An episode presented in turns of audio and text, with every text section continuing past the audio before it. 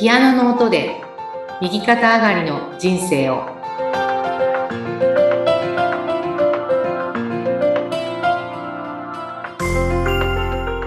皆様こんにちは。東ひかりです。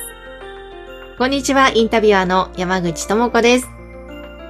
さあ、気になりますね。前回、答えを持ってますっておっしゃってましたが、はい。ま あ何の話をしたかというと、こう、人間は死、死ぬということをまず意識してかん生きていくのが大切だよと。で、うん。まあ、ひかりさんそういう中で、この、会社のね、運営もうまくいって、売り上げも結構いってで、スタッフにお仕事はお任せして、現場には自分は出なくなって、はい。お母様の介護はあったけれども、い。時間とお金に余裕ができて、はい。その時に、すうんどうしようもなく生きてるんだか死んでるんだかわかんない状況になっていっはいたと、はい。そこからその先気になりますが、どういうことなんでしょうか？そうです。ねそしてまあねみんなお金と時間に余裕ができちゃってで何をしたらわかんいいかわかんないっていうねうん。これまあみんなあの、お金も時間も自由になったらいいなーって、毎日思ってると思うんですけど、はい。でその後どうすんのっていうね、うーん。そうなんですよ。で、あの、私もまあ、ね、父の会、父のこと、母のこと、で、で会社のこと、もうずっとこう、火の車みたいな状態でね、生きてて、何年かまあ、4、5年経った時ですね、あの、介護の授業始めて、3、4年かな？その時にこうね、ポーンと、なんか私何のために生きてるんだろうっていうような、うん。まあ毎日あんまりやることがないわけですよ。うん、で、ね、好きなことって言っても、ある程度やったら気が済んじゃって、うん、思いつかなくなっちゃって、うん。もうね、本当に生きてるんだか死んでるんだかっていうね、退屈すぎて、へえ。もうあの、退屈っていう感じですね。全部がね、退屈っていう。うーん、そうまんない、毎日がね。はい。で、まあ、あのボランティアって、その、井崎慎さんのボランティア活動っていうのは、あの、私が出会った36歳の時からうん、いっぱいやってる方いらっしゃったから、はい。みんなすごいなーって思って、うんでも、やりたくないなーっていう、一番やりたくないと言ったら変ですけど、うんやっぱすごくお伝えするのは分かりにくい話だし、ちょっとこれだけはちょっとやれないなーみたいなね、うん。で、あのー思ってたものだったんですね。いや、そうだったんですね。そうだったんですよ。うん。よくね、あの、やりたいことを仕事にしましょうみたいな話ってあると思うんですけど、うんボランティアに関してはどっちかというと一番やりたくなかったことですね。うん、うん、うん。自分としては。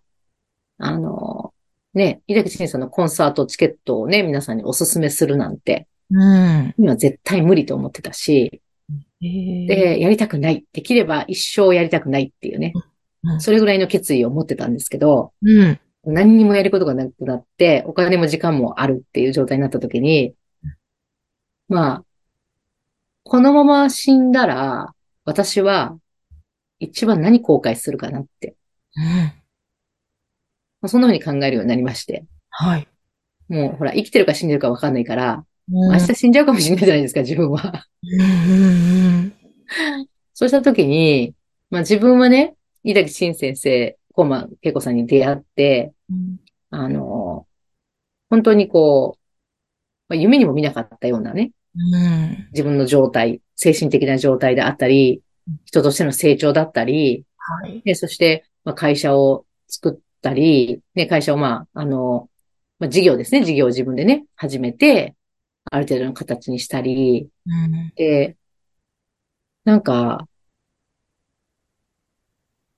自分だけそういう、まあ、いい思いをしちゃってるわけですよね、ある意味。うん。このまま黙って死んでいいのか、私っていうような。うん。で、皆さんは運命を持ってしまっているから、やっぱこう限界があるわけですよ。運命を持っている方々はね。で私はもう持ってない。井崎慎さんがこう解放してくれたから。はい。だからこそずーっとね、右肩上がりに、ね死んじゃう時がピークっていう生き方を目指していけるわけですね。うん。うん。でこれを伝えずに、はい。自分が死んじゃっていいのかなっていうのを、うんいや、これは怖いなと思いましたね、正直。なるほど。すごい。なんか今、死ぬ時がピーク、人生のピークって、それすごいですね。そうなんです。うんだからあの、私はね、秀樹慎さんのコンサートを、のチケットを売りたいっていうね、別にそうじゃなくてうん、そういう生き方があるんだよってことをね、お伝えしたいんですよね。うん、うん、うん、うん。生き方として。はい。あの、博士課北斎っていうね、あの画家がいるじゃないですか、日本の。はい。有名な。うん。で、あの方は、100歳になって自分はやっと、まあ、一人前というか、真っ当というか、そういう絵が描けるはずだと。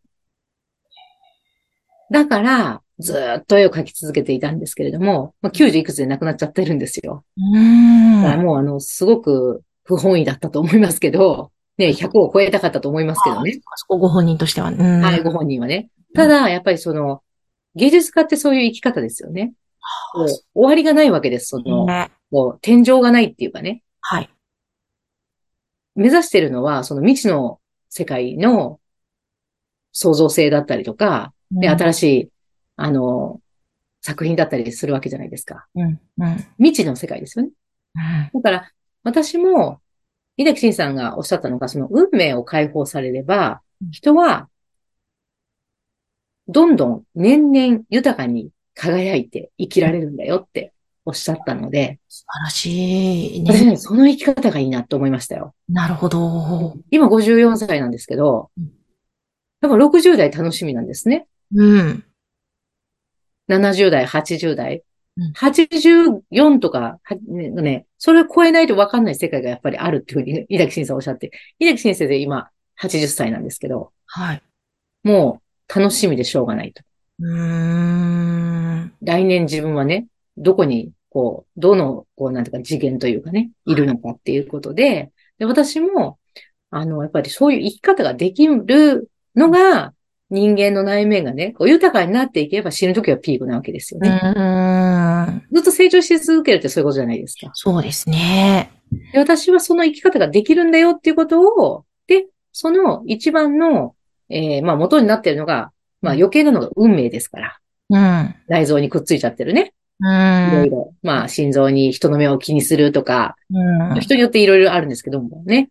あの、肝臓に永遠に報われない繰り返しっていうのがあったりとか、ええそういう話をね、ちょっとしましたけど、なのであの、まあ生き方のご提案なんですね。新しい生き方というか、皆さんの多分想像してないところかなと思います。うん。うん。うん。あじゃあ、それを伝えたいっていう。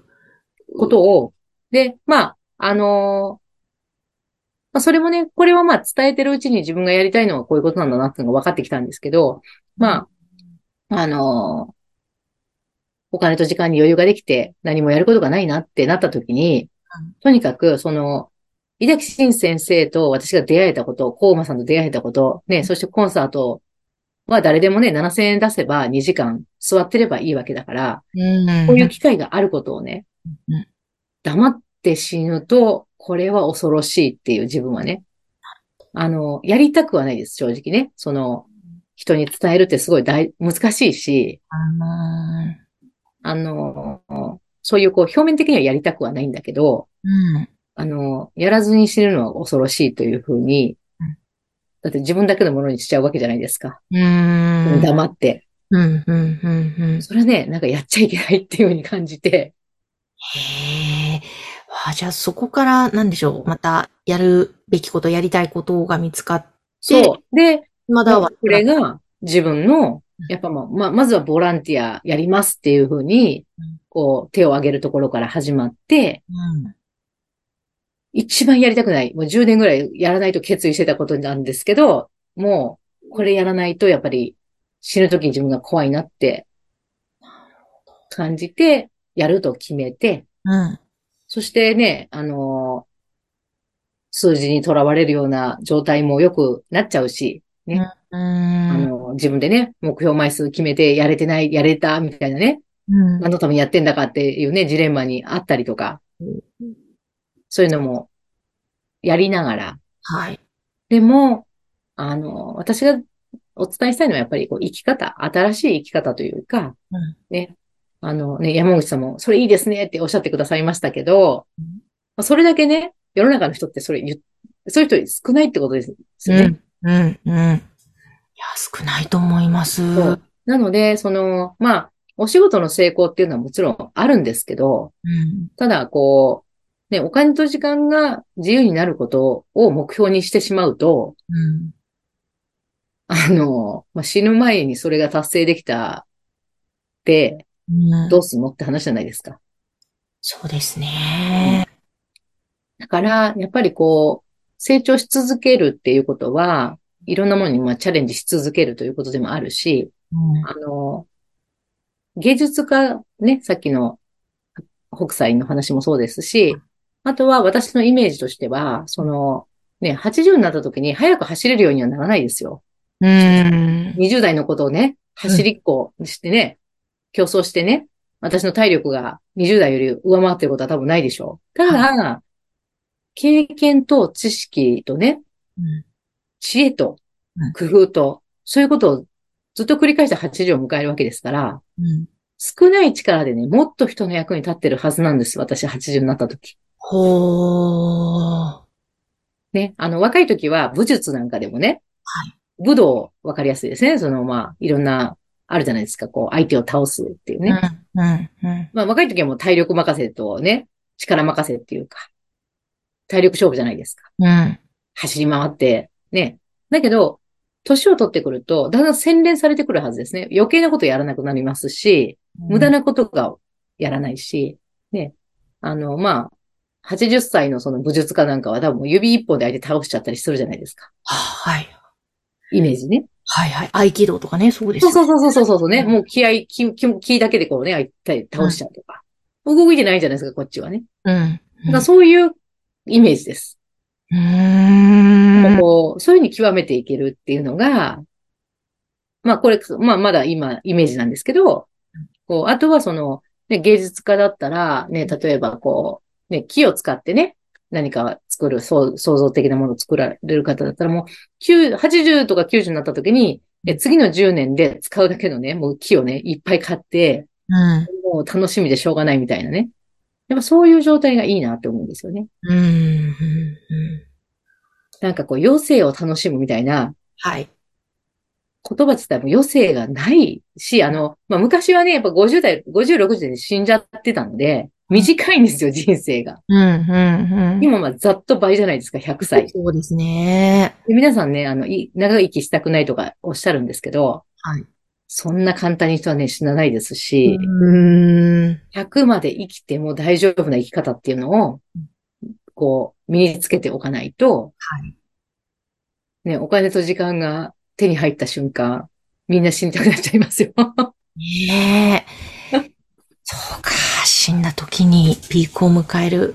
ね、豊かに生きる豊かに生きるっていうね。この生き方が、まずはまあコンサートに、まあ、本当感受性のトレーニングですから、うん、一回ではね、なかなかね、筋トレと一緒で、はい。あのね、筋トレ一回でなんか成果出ましたっていう人少ないじゃないですか。うん、そうですね。なので、まあ、感性とか感受性っていうのも、こう、鍛えていく、うん。高めていくっていうことなので、うんぜひね、あのまあ、月に一回とか、まあ、はいワンシーズンに一回でもいいですね。うん、うん。2、3ヶ月に1回でいいから、そう一回リセットして自分をステージ上げていくっていうような、あの、経験を皆さんにしていただくと、あの、その時に分かるとかいう話じゃないんですね、このコンサートって。どっちかっていうと、そこを境に、まあ、例えばまあ、山口さんもね、うんまたどっかでね、お越しいただけたらと思うんですけど、来られた後に、この後をね、私もこれ、なかなか今までこう発見できなかったことだったんですけど、みんなね、その時どうだったかな、みたいなことでね、判断しがちですね。うん、確かに確かに。ね、コンサート来たけど、なんかこう、ちょっと不思議な感じでした、みたいな感じで、だと思うんですけど、そうじゃなくて、そこを境にね、ちょっと自分の、えー行動とか考え方とか、関係性とかね、アンテナ張ってくださいっていうのを最近よく言ってます、私も。うん、うん、このコンサートでね、何か変わってるんです、中は絶対。うん。うん。それがいきなり頭でね、認識できりゃみんなね、コンサートすごいなってなるんだけど、本当は怒ってるけど分かってないわけですね。はい。うんそしたらね、だんだん日にちが経った時に、あれ？なんか、いつもだったら私ここですごい頭に来んのに、うん。全然なんともないわ、とかね。うん。あとこう自然と、ね、例えば家族の関係、ね、いつも旦那に対してはこういうふうに思っちゃうのよね、みたいなとか、はい子供に対してね、とかもう、ほら、もう家族って、こう、なんていうかな、期待とか思いとか、なんかこうあってほしいみたいな塊みたいな感じとかあるじゃないですか。うん、うん、うん。まあ、なんでこの子はこういう、こうなんだろうとかね。はい。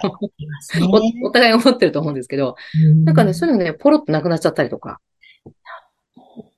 そういうね、変化を、やっぱこう、私もね、伝え不足だったんですけど、こう、アンテナ張っといていただくとうん、いつもの自分と違う反応がね、起こってるなっていうことに気がつくと思うんですよ、コンサートの後。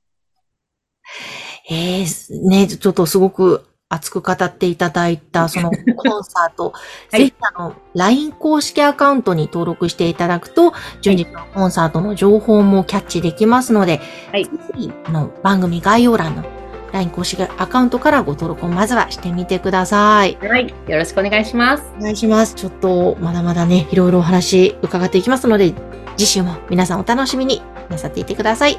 はい今日もありがとうございました。ありがとうございました。